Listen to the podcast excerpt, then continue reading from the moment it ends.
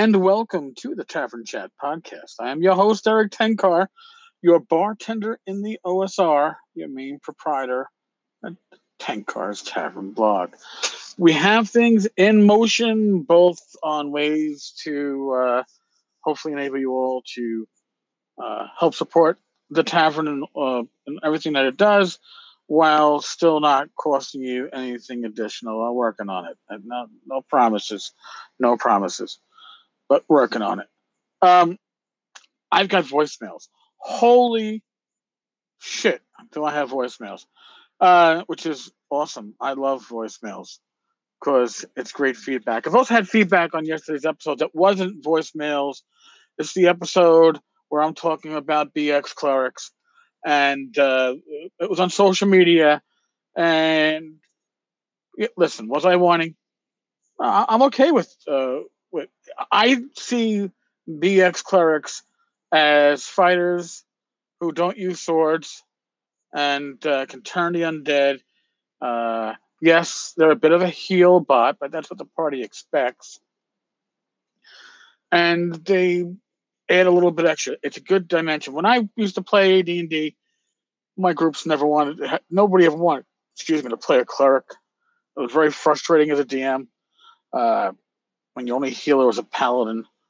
But uh, I think that clerics and BX are, are fun, especially at lower levels, because there really isn't that much difference between a low level cleric and a low level fighter, except that my cleric has to uh, turn undead and cast a few spells, right? Bada boom, bada bam. All right, so uh, I'm gonna go in order with the the, uh, the voicemails. So first is uh, the Happy Whisk, Ivy. So, Ivy, take it away. Ah, you, you cracked me up. I'm not saying his head is actually made of shit. okay, best line in podcast this week. And it's only Monday, but it's going to be hard for anyone to beat that one. Pretty good, Tenkar. I enjoyed it. Uh, you know, there are uh, people who are full of shit, and there are shitheads, and uh, uh, I can neither confirm nor deny anything involved with uh, that episode. Uh, all statements I made are my opinion and my opinion alone. Uh, but yeah, it applies to a, a large number of people as far as I can tell. So, I'm glad you like it. Uh, so it's quote of the week, huh? On on the podcast. That's awesome. Uh, I'll, I'll try to make some more excellent, more better greater quotes. I don't know. I just I want to get a badge, or or I can put on my my podcast and just say quarter of the week. There we go. All right. So now that we have listened to Ivy, let's listen to uh, Tim. Tim Schwartz, of which Ivy is the better half, but I like Tim anyway. Uh, Tim talks about uh, clerics and the campaign that he's running. Oh, and yes, by the way, it is BX Essentials that we are playing with now, which I guess is currently uh, BX uh, Old School or something. But I always think of BX as the cover I showed, my BX cover. So uh, somebody took offense that I, apparently I was taking money out of uh, BX Essentials uh, tin by not stressing it was BX Essentials. But uh, I backed the Kickstarter. So trust me, I put my money where my mouth is. Uh, I'm looking forward to getting uh, my books. So, and, and I like BX. I like Swords and Wizardry, which is closer to White Box. I like them both. I'm allowed to. And I'm allowed to, you know, use the art that really I find striking. Uh, or at least uh, iconic to me. All right, I'm rambling. Tim, take it away. Hey, Eric, it's your all merciful GM, Tim here. And I was going to talk to you about your cleric here, but I'll do it in a message. One of the things I do, you know, a house rule is the whole turnability and how it affects different from different gods. And one of the things, because I just don't call them a turnability, I just call them like a divine act and you can do that once per level per day. And I was going to add actually those utility spells that you were talking about in your podcast that you could use one of your turn abilities or your divine acts that day to cast that spell. You know, the the ones that you wouldn't that uh, they're not combat spells; they're more maintenance or, like I said, utility spells, kind of like what Fifth Edition does, like with uh, a ritual. And this would be more of a divine act thing. So maybe sometime we'll get together real quick and kind of pound out a few details and just play test it, see how it works. All right, Eric. Thanks. Tim, I am enjoying the house rules. I'm enjoying my cleric. I would have enjoyed my cleric if it was, uh, you know, just a bread and butter cleric that's uh, run of the mill. But you have some pretty good house rules that make clerics seem just a little bit more deep, fun. And of course, I'm playing my uh, cleric as uh, somebody who who failed the scholastic aspect of his uh, his clerical training and has to uh, make up for it by being out there in the real world. So yeah, good stuff. And you know, it's I like house rules. It, every campaign, I think, should have some kind of a house rule that sets it aside from the regular. I mean, unless you're running something in a convention, I can understand why you'd want to stick to the, pure rules. But those little house rules make the campaign different. It adds flavor. So I, I think it's damn cool. Now we go on to Red Dice Diaries. And what we have, and by the way, Red Dice Diaries is a very good podcast here on Anchor. You should listen. Uh, two messages. We're going to listen to the first one first, and I'll respond. First one is talking about my episode where I give advice to bloggers and podcasters. So, Red Dice, take it away. Hi, Eric. This is John from Red Dice Diaries. Just been listening to your episode 393, where you're giving advice to bloggers and podcasters. I think you're absolutely right. Talking about something you're passionate about is an absolute must. As for the being consistent with timings, yeah, I agree. That's important. Unfortunately, it's not something I've really managed to nail down 100% myself yet. I mean, I've only just started to nail down being able to consistently listen and respond and drop voicemails to podcasts since I've started getting the buzzing to work and I've got myself the Pocket Cast app. But I also think you're absolutely right that the only way to get better at these things is just to get on and fucking do it, man. So I think that's it's great to hear someone putting that advice out there for people. Thanks very much for the episode, dude. Take care. Yeah, I mean, I threw a lot of advice out there. Not everything applies to everybody. Not everything needs to or should be listened to. Uh, I am not an expert on this, but I've been doing it for a number of years, at least the blogging side.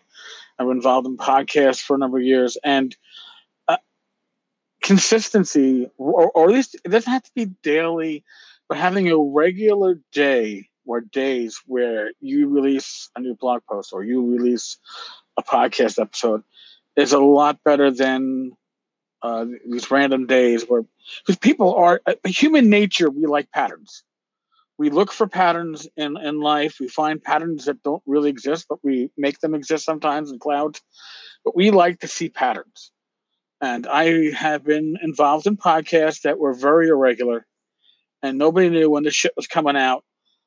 Now, obviously, I have a blog where I can get the word out. I have, uh, I don't know, 2,300 friends on Facebook. I can get the word out.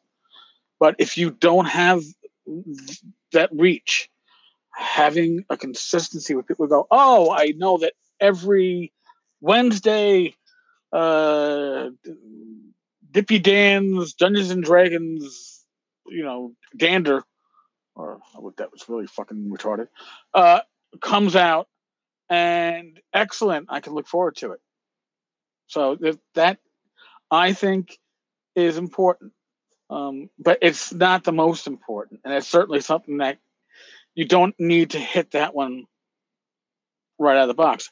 I do think that writing uh, or talking about something that you're passionate about, I think that's important. Because if you're faking it, you know, if you're calling it in, people fucking know. All right. And I don't think if I addressed the uh, scripted versus unscripted, yes, there are scripted podcasts. Um, I generally don't like the scripted ones. Uh, I I don't know. Ken and Robin talk shit. I mean, that's a scripted podcast, and it's and it's one innings, right? It's it's one innings because uh, it's got two popular uh, folks from the industry that you know talk their shit, their stuff, and but they run from a script. It's an improvised script. I'm sure it's not word for word, but yes. Um, some people run from bullet points. That actually, uh, I like. You have things that you want to talk about, especially in a longer podcast. Having bullet points are good. We're going to talk about, you know, BX clerics, and then we're going to talk about BX magic users, and then move on to BX fighters, and we're going to move on to BX thieves. And then the next episode, we're going to talk about the various BX races. Fine. That's actually pretty good. Uh, generally speaking, for me, I don't do bullet points, but that's because my episodes are short, right? And if I do fireside chats, um, I've already got the five questions that are memorized by now. I have to do some new ones when I do some, uh, you know, second rounders with people. But I, I want the conversation to be free flowing. I don't want it to have an agenda. Sure, if they have a current Kickstarter out, I want to make sure we talk about it because you all should know. Or if they have a new release, you should know about it. But I want that conversation to feel organic. And uh, I don't think it's organic if it's scripted. That's just me. But Red Dice calls back. And now we talk about Lamentations. Hi, Eric. John from Red Dice Diaries again. Been listening to episode 395, and I think it's a real shame to hear about the Lamentations of the Flame Princess postal issues. Although, to be honest, post prices seem to be going up all over the place, along with everything else, I, I suppose. But I've certainly noticed recently that it seems to be getting pricier and pricier to get RPG books because of the postage, especially if you're unlucky enough to have to get them from abroad. I'm also hoping, like a lot of people, to eventually, at some point in the mythical future, get hold of the Lamentations ref book when it's released. Although I wasn't one of the people who backed the Kickstarter because I got into it later, so I'm not out any money if it doesn't come out. But I'd still like to see it. Anyway, dude, thanks very much for the episode. Catch you later. Yeah, it's it's listen. The ref book is something that annoys me, and it annoys me not just because it is super fucking late, and not just because Raggi made up a date that was so far out he figured he'd never hit it, and then he fucking hit it, and now he's embarrassed by it, and he should be. But it frustrates me because the ref book and the boxed grindhouse was fucking awesome. I think it's take away the system. The system is is pretty good, not great, but it's it's it's pretty good, and it's certainly if you're gonna go by treat it as like a house ruled labyrinth lord or something, it's it's truly works for the type of campaigns that it's built for. But the ref book was like systemless. It was really good, and it was good advice. And I give Raggi, I give James a lot of credit for that. So if it's already fucking written, you would just present the in hardcover and just adding to it.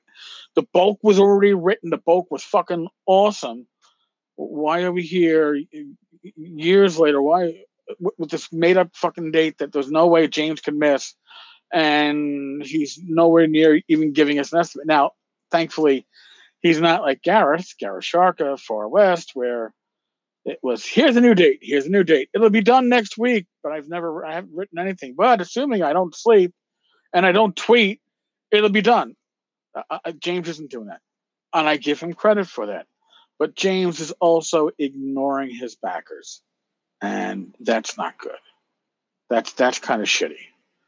Um, and if you can't ship physical products, ignoring your backers ain't good, right? And and and that being said, I think James is going to take a loss in the ref books because shipping has gone up that much.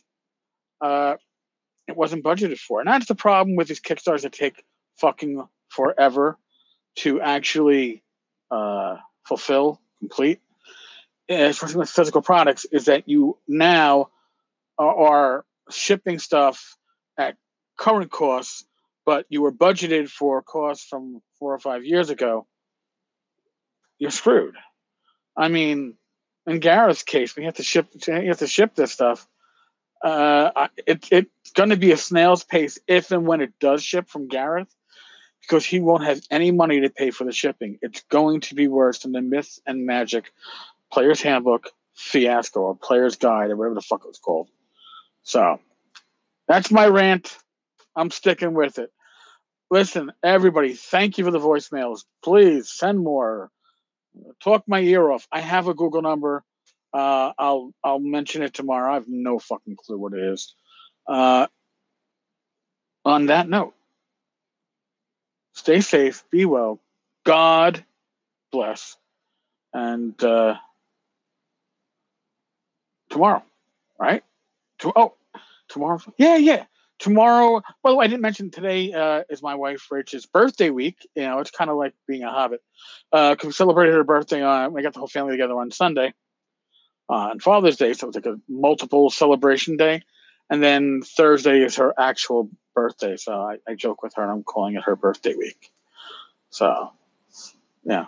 I, I, I like to gift throughout the month, but you know she's getting a huge gift, so uh, not so much gifting throughout the month. All right, folks. I will talk with you all tomorrow. Laters.